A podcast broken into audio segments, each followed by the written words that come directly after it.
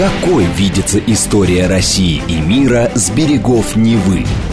Авторская программа петербургского историка Сергея Виватенко «Виват История». Самые яркие и самые загадочные страницы прошлого, судьбы людей и империй, великие достижения и потрясения от древних времен до современности.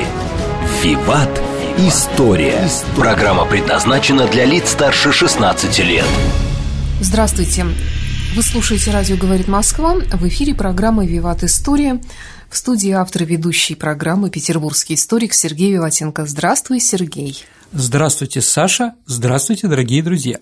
Также в студии я, Александра Ромашова, которая попытается сегодня создать полноценный диалог с Сергеем Виватенко, потому что тема, о которой мы сегодня говорим, она близка как мне, так, наверное, и многим жителям нашей страны. Определенного возраста. Да, я не хотела об этом говорить. Ну, скажем, да, определенно юного возраста. Напомню вам также, что в конце выпуска у нас историческая викторина, призы для которой предоставлены издательством «Вита Нова». Это книги. А тема сегодняшней программы «Советский Союз и застой». Наша страна в эпоху застоя, дорогие друзья. Мы поговорим сегодня, что это такое, когда это было. Ну, еще раз, многие из вас жили, но, честное слово, историки борются, и у них много вопросов по этому периоду. То есть, что значит борется? За то, что был застой или не было застоя? Ну, давайте так, когда он был, Саша? Ну, брежневские годы. Отлично. Так вот, среди исторической науки нет одного четкого мнения. Одни считают, что этот застой был в период не только Брежнева, но еще и Андропова и Черненко до перестройки. В принципе, да, наверное. Да. Значит так, все считают, что застой закончился в 1985 году. С этим да.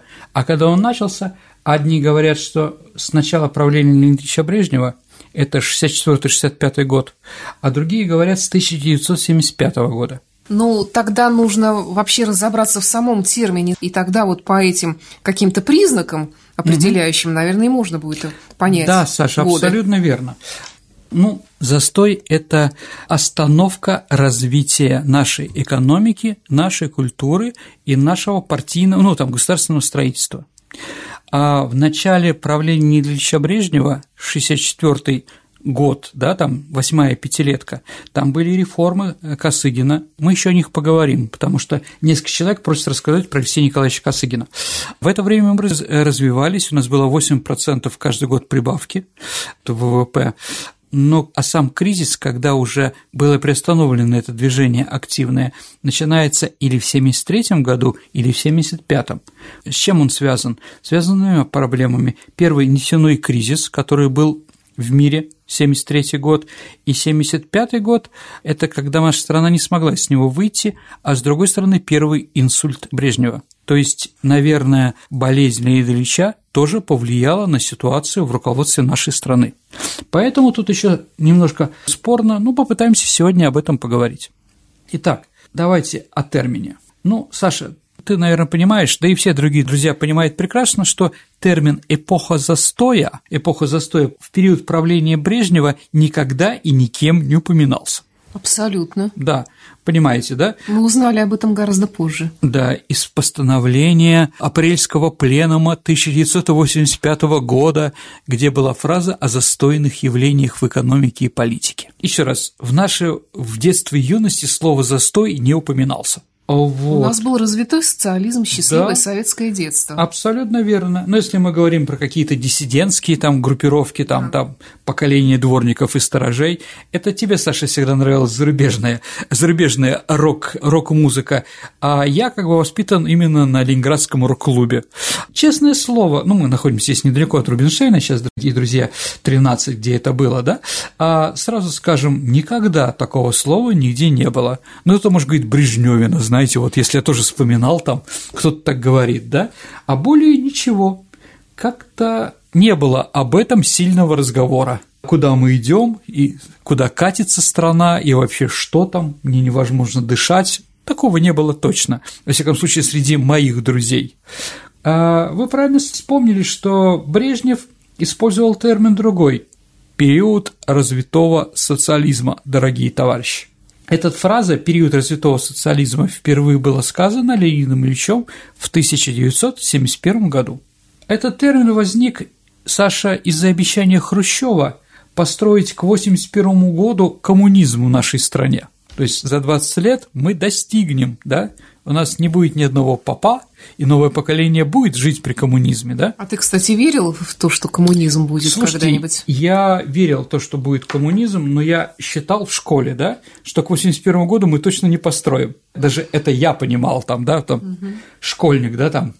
У нас даже был разговор среди думающих школьников, да, потому что там, говорили, когда построен коммунизм, ну, говорили так, что феодализм был тысячелетие, эпоха буржуазии была 300 лет, думаю, что и социализм перейдет стадию коммунизма в течение 100 лет, то есть где-то к 2020 году, возможно, у нас будет. Я помню шутку такую еще, что заботится партия о человеке, получим квартиру в 21 веке.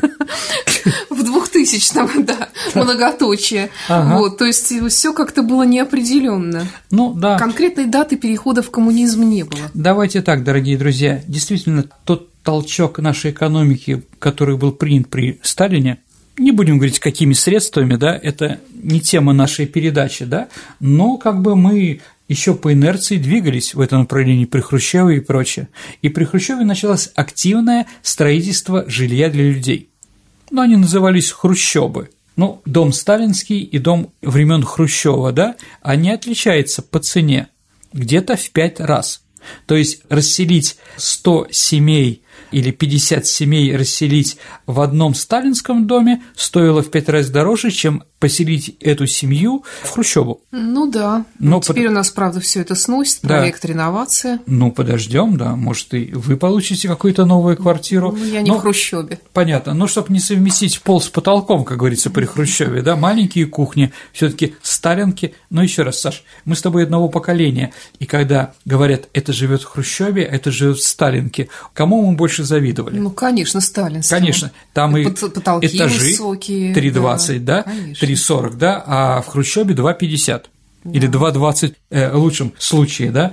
У нас же ведь баскетбольная команда «Спартак» был, вот, и там были очень высокие баскетболисты, и им нужно было квартиру именно в старом фонде. И вот был такой баскетболист Силантьев, по-моему, 2,14, он был высокий, и вот он все время у нас играл, как только получил квартиру, сразу смотал. Потом он сказал, что он мучился последние 3 года, что ему не устраивала игра в питерском «Спартаке», да, но он ждал квартиру определенную, да, в которой он мог нормально существовать. Согласимся, что в хрущёбе он нормально существовать не мог, наверное. Ну да ладно. Поэтому, да, строили в большом количестве. Если там в лучшем пиковом случае в городе человек получал квартиру через 5 лет, семья его, то, встав при Брежневе в очередь, должен получить через 10-15 лет. Эта очередь, конечно, замедлилась. Ты про это говорил, Саш. Да, понятно, что не было финансов, не было возможности, и притом люди хотели уже жить в более комфортных условиях, чем хрущёбы, потому что уже началось общество потребления. Не в хрущёбе, а хотя бы в кооперативе, в котором можно было купить, ну, кстати, более более высокую. То есть появляются лишние деньги. Почему у нас стали строиться заводы, там, автомобильные и прочее, это все тоже в застой же было сделано, да? Но чтобы куда-то люди тратили деньги, которые они зарабатывают, чтобы это был какой-то интерес. Ну и в конце уже Брежневского периода у нас начинается 137-я серия, это там, где ты живешь. Вот, и я жил достаточно длительное время, это когда кухня уже 10 метров. У меня кухня 6 метров, вот. Кораблик. Ну, кораблик тоже считался, в принципе, неплохим по сравнению с хрущёбой, да, абсолютно. Единственное, что мне всегда в корабле не нравились, это маленькие окна. Высокие, да, это отвратительно. Определенно, да. Потихонечку стало сдавать наша экономика, да, и то, что мы, советский народ, привык жить за счет государства, государство ему предоставляло квартиру, предоставляло там еще какие-то условия и прочее, конечно, многих не устраивало. А не устраивало то, что они не могут решить эту задачу быстро. Именно в 80-х годах Михаил Сергеевич Горбачев ввёл термин «эпоха застоя» для описания экономических трудностей, которые возникли, когда нашей страной правил Леонид Ильич Брежнев. Впоследствии ученые разошлись во мнениях относительно дат, мы уже об этом говорили, да, значения и, главное, причин застоя. Сторонники Горбачева критиковали Брежнева и администрацию Брежнева в целом за то, что она была слишком консервативна и не могла меняться со временем. Вот, наверное, главное, что не устраивает. То, что у нас у власти были люди по 10, по 20 лет. Да, ну давайте так, при Сталине ротация кадров была просто, да, движуха там была страшная, да, поэтому у нас в 29 лет или в 31 Косыгин и Дмитрий Федорович Устинов стали министрами. Ну, потому что над ними никого не было, понимаете, да? Они были умные, дельные люди, да? Даже разговора об этом нет.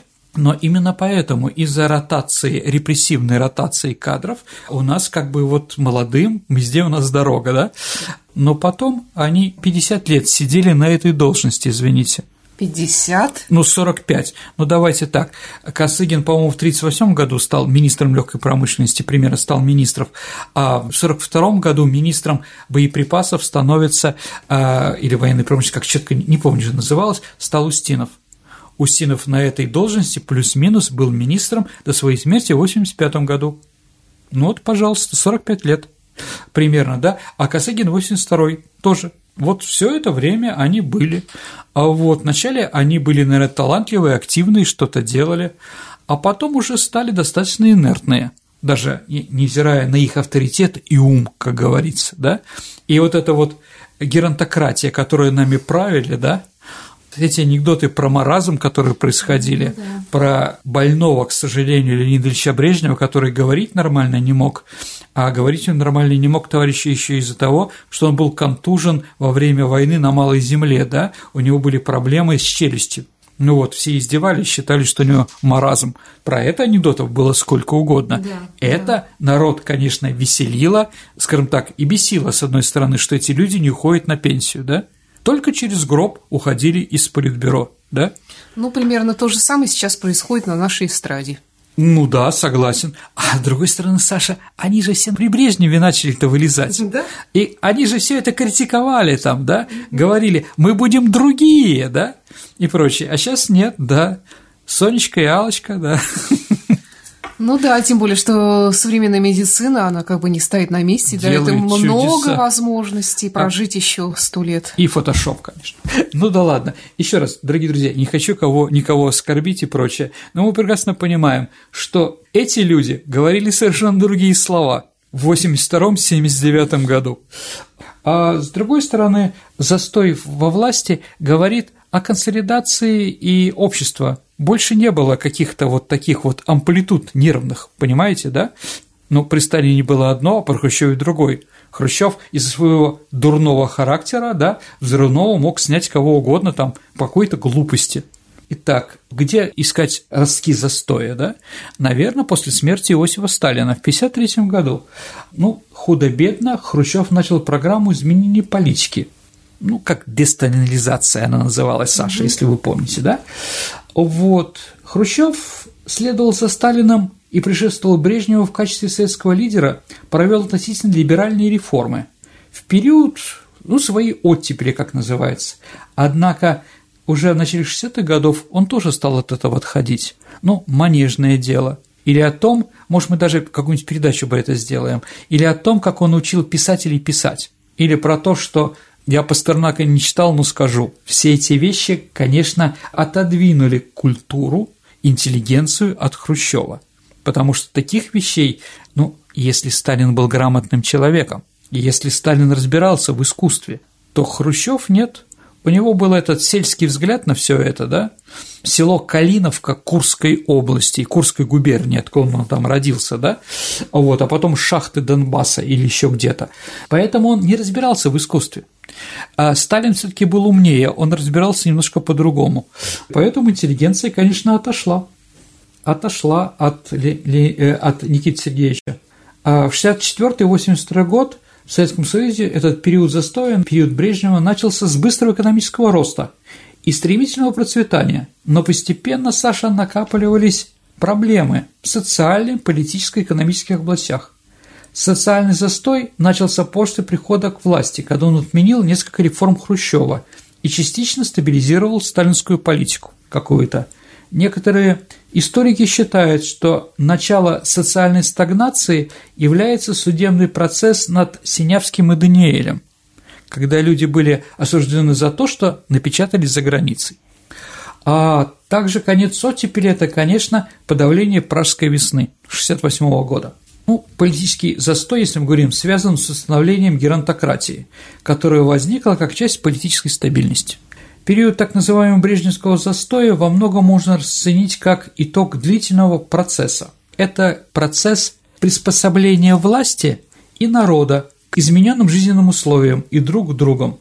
Можно это характеризовать как сложившуюся систему взаимной адаптации, то есть маленькая сделка, как говорят американцы, между народом и властью. В чем она заключалась, Саша? Ну, давай вспомним, да, это время. Государство обеспечивало населению социальную безопасность и определенный уровень благосостояния. Стабильность. Да, конечно. Уверенность в завтрашнем дне. Угу.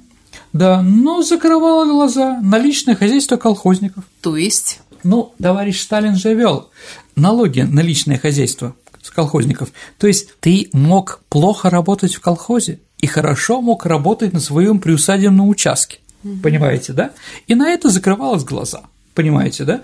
Ну, Саша, сейчас у нас с сельским хозяйством все нормально, тьфу-тьфу-тьфу, мы продаем столько продуктов за границей, да? Но мы-то с тобой ездили в колхоз помогать крестьянам убирать урожай, это же смешно. Они до такой степени не хотели работать, не были заинтересованы, да, что мы приезжали туда, там, да, я в лице рабочего пролетарского завода, а потом студент Ленинградского университета. Кстати, мне всегда нравилось в сентябре уезжать, я 4 года подряд возглавлял, скажем так, наши студенческие, там, это не стройотряды называли, не помню, как назывались, да, которые туда ездили. А что хорошо, экология, еще не так холодно, да, продукты прямо с полей.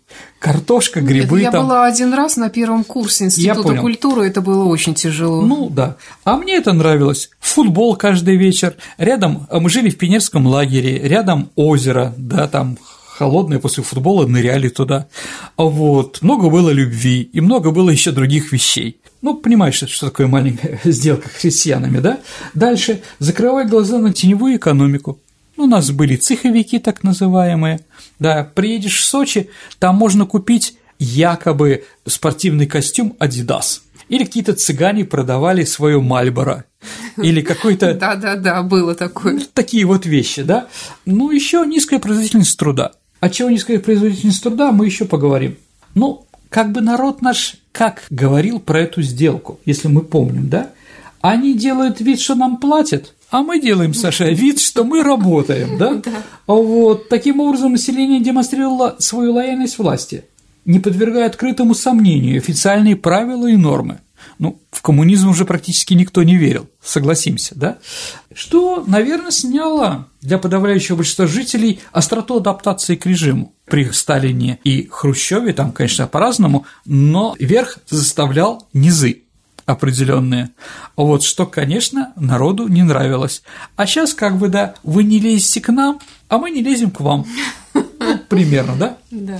Ну и спецификой брежневского периода следует признать то обстоятельство, что процесс этой адаптации носил преимущество обоюдный встречный характер. А приспособление народа к власти и власти к народу осуществлялось на встречных курсах.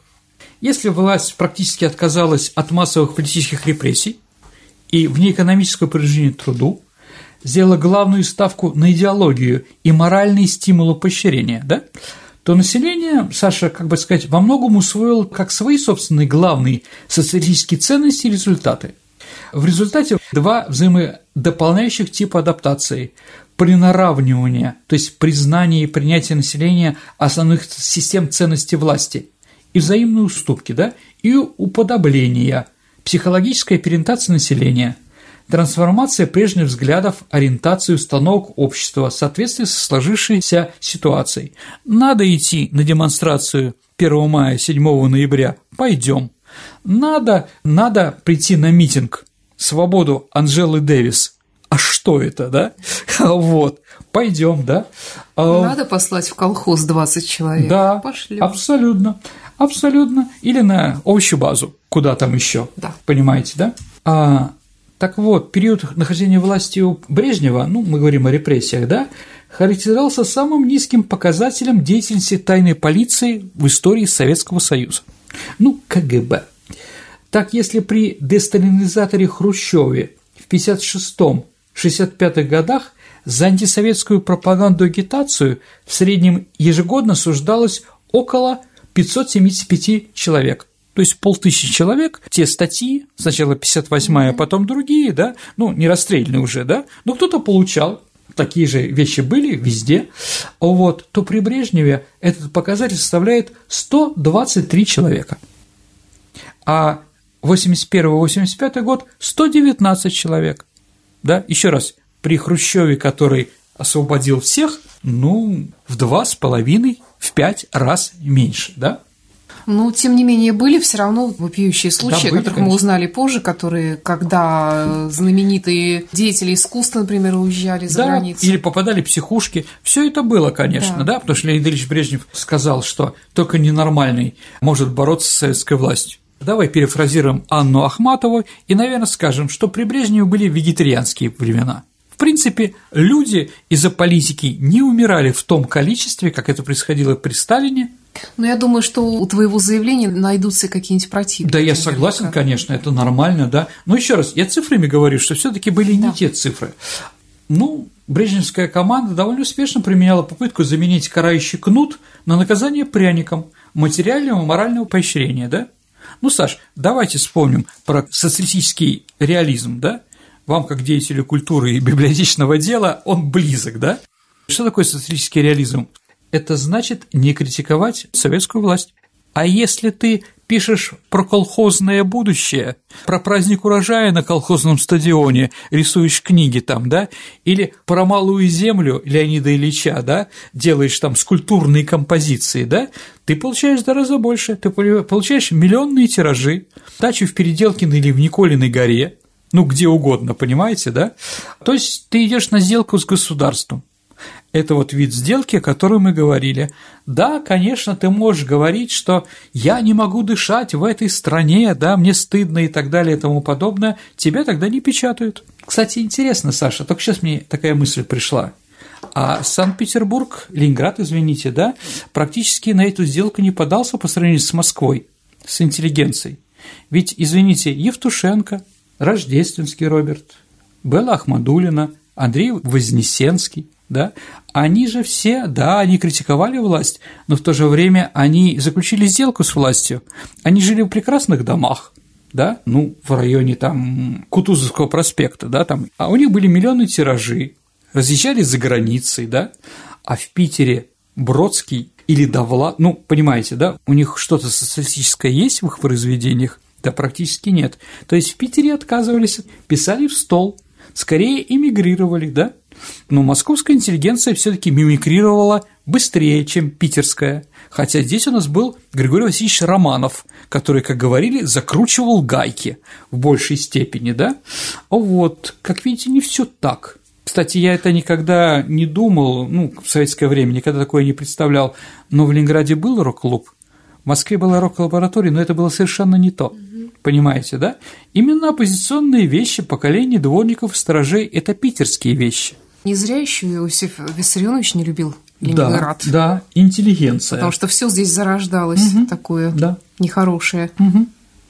Вот, насчет пряника материального и морального поощрения. Власть действительно об этом думала. Думала, как люди должны жить лучше. Ну вот, если посмотреть на брежневские разные выступления того времени или то, что написал в своем дневнике, у него был дневник, да, вот какие вещи, например, недавно в беседе с одним иностранным товарищем я откровенно сказал, есть 2 вещи, которые всегда были и будут наиболее близки моему сердцу, предметом моих главных забот. Это хлеб для народа и безопасность страны. Паритет, если вы помните, был при Леониде Ильиче Брежневе. Я уверен, это правда были его идеи. То есть всего многообразия вопросов народного хозяйства наиболее близким для Брежнева был сельское хозяйство и обеспечение населения продуктами питания. Сергей, давай прервемся на пару минут, послушаем новости и рекламу на радио «Говорит Москва». Хорошо.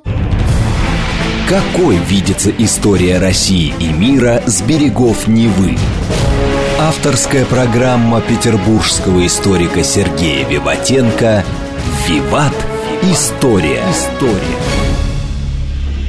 Это программа «Виват История». Вы слушаете радио «Говорит Москва». В студии по-прежнему автор ведущей программы петербургский историк Сергей Виватенко и я, Александра Ромашова. Застой сегодня у нас в программе, в хорошем смысле. Вернемся к времени развитого социализма. Давайте я вам произнесу несколько фраз. Материалы 24-го съезда партии, который состоялся в 1971 году. Он заявил: лук нельзя заменить картошкой, а подсолнечное масло – томатным соком. На столе советского человека должно быть все. А вот когда он в 1965 году выступал в Ленинграде, когда он первый раз к нам приехал, да, он рассуждал о рационе питания советской семьи. Он мог говорить о чем угодно, о традиции города трех революций, понимаете, да, и прочее. А он сказал: у нас должна быть манная и перловая крупа в неограниченном количестве, ячневая крупа, крупу гороховую можно приготовить, гречневую муку, я знаю, можно приготовить с сахаром и медом под блины. Когда широкий ассортимент круп, макарон, вермишели и прочего будет, то рабочая семья при том же самом бюджете, что она имеет, легче будет построить снабжение своей семьи. Сегодня ячневую крупу приготовить, завтра перловую. Все его слушали, да? А вот послезавтра рис. Один раз подороже возьмёт рис, другой раз подешевле, чтобы не так надоедало. Пища должна быть, товарищи, разнообразной. Вот. Если у нас есть подсолнечное масло, маргарин и сливочное масло, то человек один раз возьмет подсолнечное масло, поджарит лук, заправит. А если будет одно животное масло и нет постного, хозяйке надо думать, как выходить из положения. Муж приходит с работы и сын, их же надо кормить, дорогие товарищи. Вот. Или в 1972 году, произнося речь перед руководящим составом вооруженных сил, Брежнев рассуждал: даже если овес, ячмень, скажем, родит выше, чем пшеница и рожь, ни ячменем, ни овсом, ни рабочий класс, ни колхозное крестьянство, тем более генералов, кормить нельзя.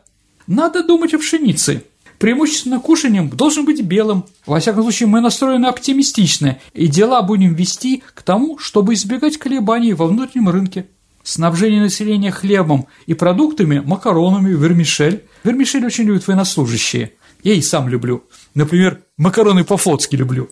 Было у адмирала Горшкова на корабле. Подали черти что. Биштексы какие-то там и прочее. А я говорю: где макароны по-флотски? И представляете, только на второй день мне дали макароны по-флотски. И то после критики. Вот что было бесперебойно, эту линию мы выдержим. И на этом у нас есть ресурсы. Это наш вопрос. Население должно знать этого. Это правительство должно ломать голову, а население бесперебойно снабжаться. Еще раз. Я думаю, он действительно искренне это. Другое, знал ли он, что продается в наших магазинах? Ну, была такая картина, да, что уже начало 80-х, 80-й год, уже после инсульта он уже больной человек. И вот они едут в Москву, в Кремль, и охранники вспоминают, что каждый день было одно и то же. Он говорит: ребята, а у меня есть... И показывал рубль рваный, да? Ну-ка, сходите в магазин, купите водки. Ну, водка уже стоила отнюдь не рубль, да? Ну, охрана доплачивала, приносила водку, и он приказал пить из горла им, смотрел и плакал. Он уже не мог себе это позволить, но был уверен, что за рубль можно купить водку у нас. Ну, за 50 можно было купить малек. Портвейн розовый 3,20, ладово-выгодное стоило рубль 89, по-моему, что-то такое. Брежнев, Саша, не пошел дальше по пути реформирования сельского хозяйства, сделал выбор в пользу консервации колхозно-совхозной системы. Наверное, это была ошибкой. При помощи дотаций селу ежедневно экспорт на миллионов тонн зерна из-за рубежа. То есть сельское хозяйство не развивалось, не было заинтересованности. Ну и, конечно, низкие цены на продукты питания, то есть зарплата увеличилась, а производство труда не увеличилось. Это, наверное, тоже часть сделки между властью и народом. Оно стало серьезным бременем для народного хозяйства и вызывало нешуточную озабоченность руководства партии. «Я часто задумываюсь над этим вопросом», – говорил Брежнев. «Надо серьезно удовлетворять потребности народа.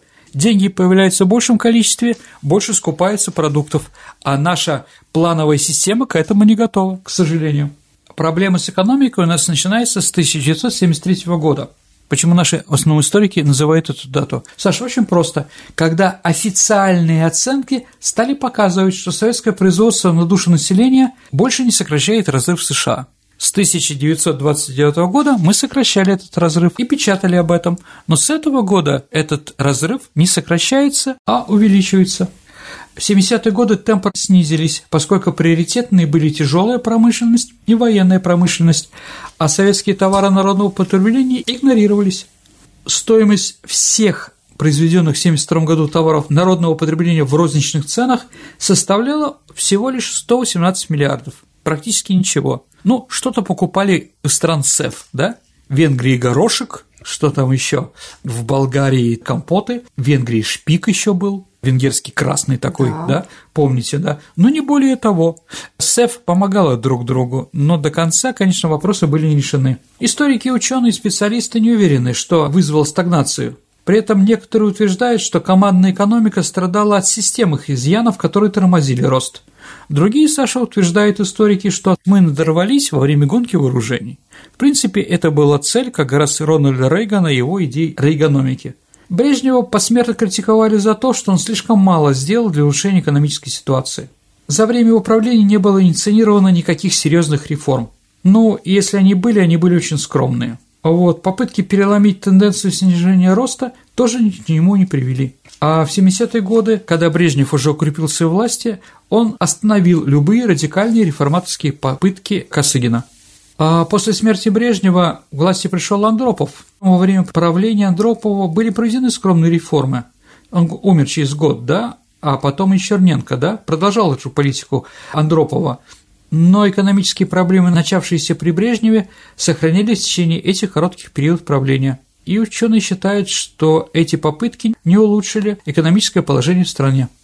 Ну, застой закончился приходом к власти Горбачева, во время которого политическая и общественная жизнь была демократизирована, как тогда это называли, хотя экономика все еще находилась в состоянии стагнации. Вначале партия приняла решение по ускорению его развития, так называемое ускорение. В чем это ускорение было? Массовое финансовое влияние в тяжелую промышленность. Но они потерпели неудачу.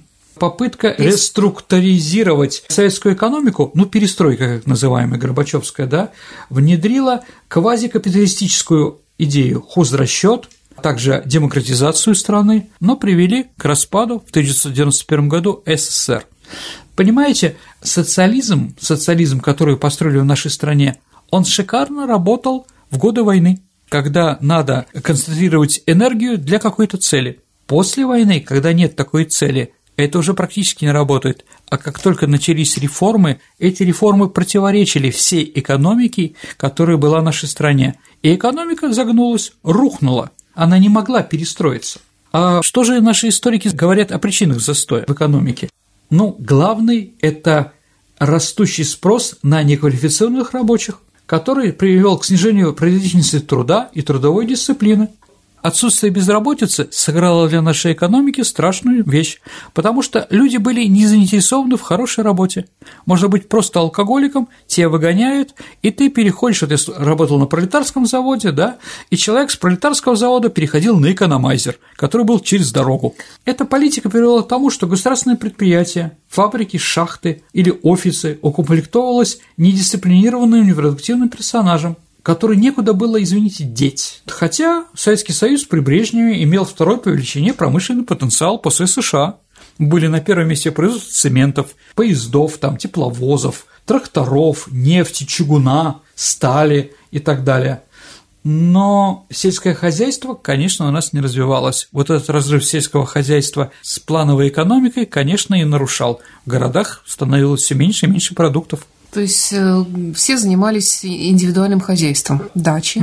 Ну да, абсолютно. Каждому давали по 6 соток, на котором на самом деле собиралась картошка, которую пытались всю зиму. А эти тысячи гектаров под картофель, которые были в Ленинградской области, они давали в десятки раз меньше картофеля, потому что, еще раз, наши бабушки и дедушки или родители сидели на грядке в позе зю, если вы помните, да, и это делали. И это был прекрасный вывод, что сельское хозяйство у нас не работает по тем принципам, которые предлагает коммунистическая партия. Ну и давайте так, большое вливание финансовых масс привело к чему-то. Что у нас появилось при Брежневе? То есть мы говорим «застой», но, извините, в застое появился КАМАЗ, появился ВАЗ, было построено Саянушевская ГЭС, Красноярская ГЭС, самые большие в мире, БАМ, он в 1984 году был достроен окончательно, да, и многое другое, чем мы можем гордиться. Нефтяные и газовые месторождения были построены в конце 60-х годов, 70-х годов в Западной Сибири. Ну и, конечно, росло потребление на душу населения.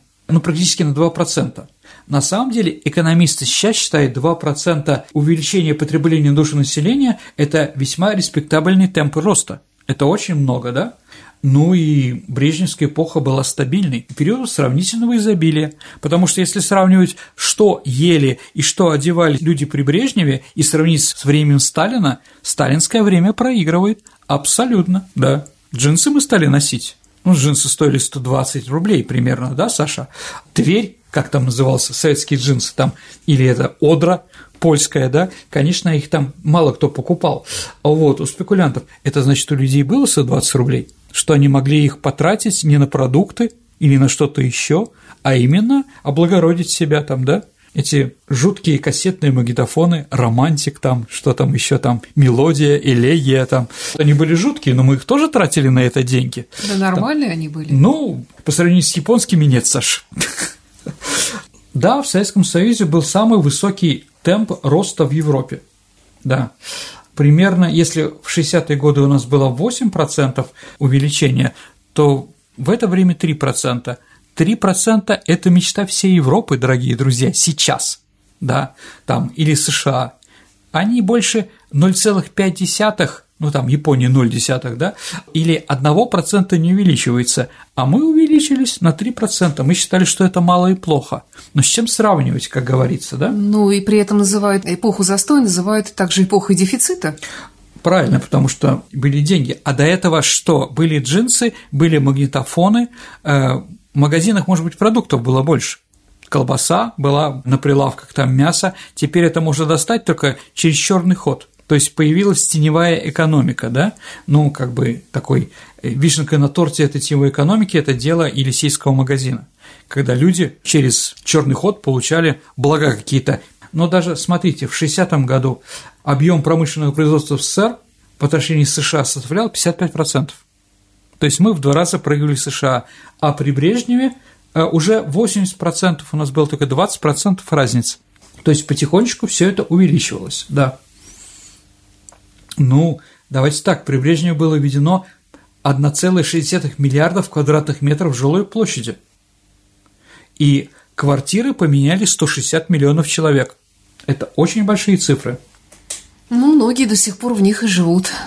Единственный капитал, который у нас есть. Да, да. Да, абсолютно. Средняя арендная плата, ну, сколько мы платили за жилье, не превышала 3% от доходов семьи. А жилье, здравоохранение, образование были доступными и дешевыми. А поскольку циркуляцию рабочей силы нельзя было уравновесить с заработной платой, основным сельскому хозяйству не хватало рабочих. Ну, еще раз, частично это было решено нами, старшеклассниками, студентами. А когда был сбор хлопка в Средней Азии, Саш, а там было просто ГАИ, машины с чужими номерами едут через Узбекистан, их оставляла ГАИ и заставляла месяц убирать хлопок, потому что надо спасать урожай. У них не было возможности это сделать, да. Отличительной чертой брежневской эпохи вот этот статус-кво привел к возникновению парадокса.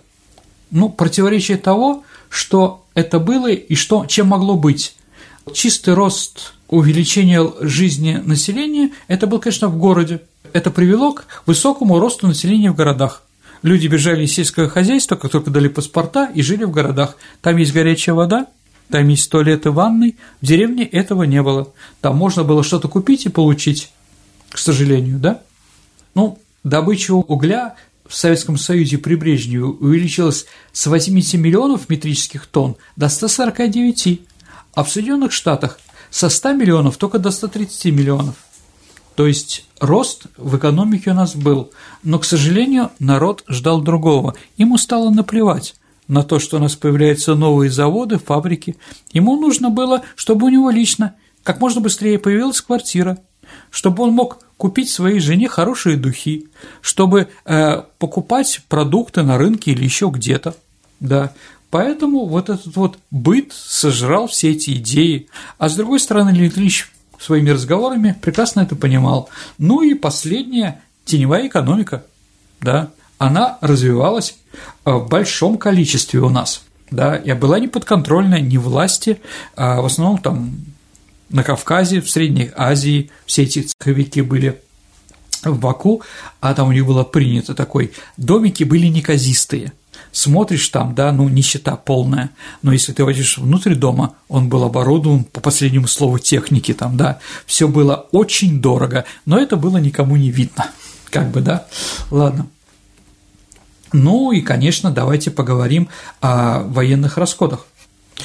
Ну, вот Андрей Сахаров, он же в этом знаменитом письме, которое было Леониду Ильичу и другой власти, нашей власти, говорил, что расходы на вооруженные силы тормозят экономический рост. Он написал из Нижнего Новгорода, по-моему, в 80-м году. Вот. Но ученые-экономисты утверждают, что милитаризация не была основной причиной экономической стагнации, как у нас пишут, потому что военные расходы всегда у нас, например, в 50-м году были 17% ВВП. Вот. Так они и остались, и росли с экономическим ростом. Некоторые марксисты считают, что экономическая стагнация была результатом политики Хрущева, его ревизионизма, что десталинизация использовалась для проведения экономических реформ, которые уводили СССР от централизованного планирования к рыночному социализму. Может быть. Вот. Еще раз повторяю, одной из основных причин устранения Хрущева и прихода к власти Брежнева были то, что экономический рост у нас замедлился. Если при Сталине он был 6%, то в 1964 году он был 4%, что не устраивали. Но, извините, 4% – это громадные цифры даже сейчас, даже для Китая. Но вот некоторые наши историки-экономисты, например, Григорий Ханин, опубликовал свои темпы роста 80-х годов, то есть одни говорили в материалах съезда и в газетах, а он пересчитал. И оказалось… Да, а если мы сравним еще, что ЦРУ говорила про нашу экономику, то оказалось, что ЦРУ завышала эти цифры. Даже, Саша, в 1991 году, уже после распада СССР, из-за этих оценок была организована комиссия сенатская под руководством Миллера, чтобы проверить, что на самом деле. Так вот, группа пришла к выводу, что данные ЦРУ были основаны на фактах, а что экономические идеи, которые у нас говорили в перестройке Ханина, достаточно наивны и не могли быть настоящими результатами. То есть у нас на самом деле были высокие результаты. Ну вот, Саша, я думаю, это все, что я хотел сегодня рассказать про экономику. Мы еще с вами вернемся к этому времени. У нас будет с вами обязательно передача про Брежнева, про Косыгина, ну и про другие вещи нашего жития. Ну да, сегодня ты попытался именно с экономической точки зрения описать эпоху застоя. А какие сейчас еще есть работы по этому поводу, какие мнения? Давайте так. Чем дальше мы отходим от застоя, тем какие-то критические стрелы в том направлении все меньше. Я думаю, на всей территории Советского Союза все, ну, может, кроме прибалтов, да, считают, что лучшее время развития их региона и страны – это было время Леонида Ильича Брежнева. Все считают, да, и на Украине, и в Белоруссии, и в Средней Азии, да, везде росло благосостояние. Можно было получить хорошее образование, можно было что-то купить и прочее, прочее. Самое главное, не было этой ненависти и противостояния одной нации к другой. При Брежневе такое представить невозможно. Были национальные проблемы? Да, были. Но самая известная проблема – это 1972 или 1974 год, выступление чеченцев в Грозном. То есть были, но это было связано с тем, что их вернули назад из ссылки и не дали то, что они просили. Ну, скажем так, те земли, которые, да, там, на которых они жили исторически. Да, такие вопросы были.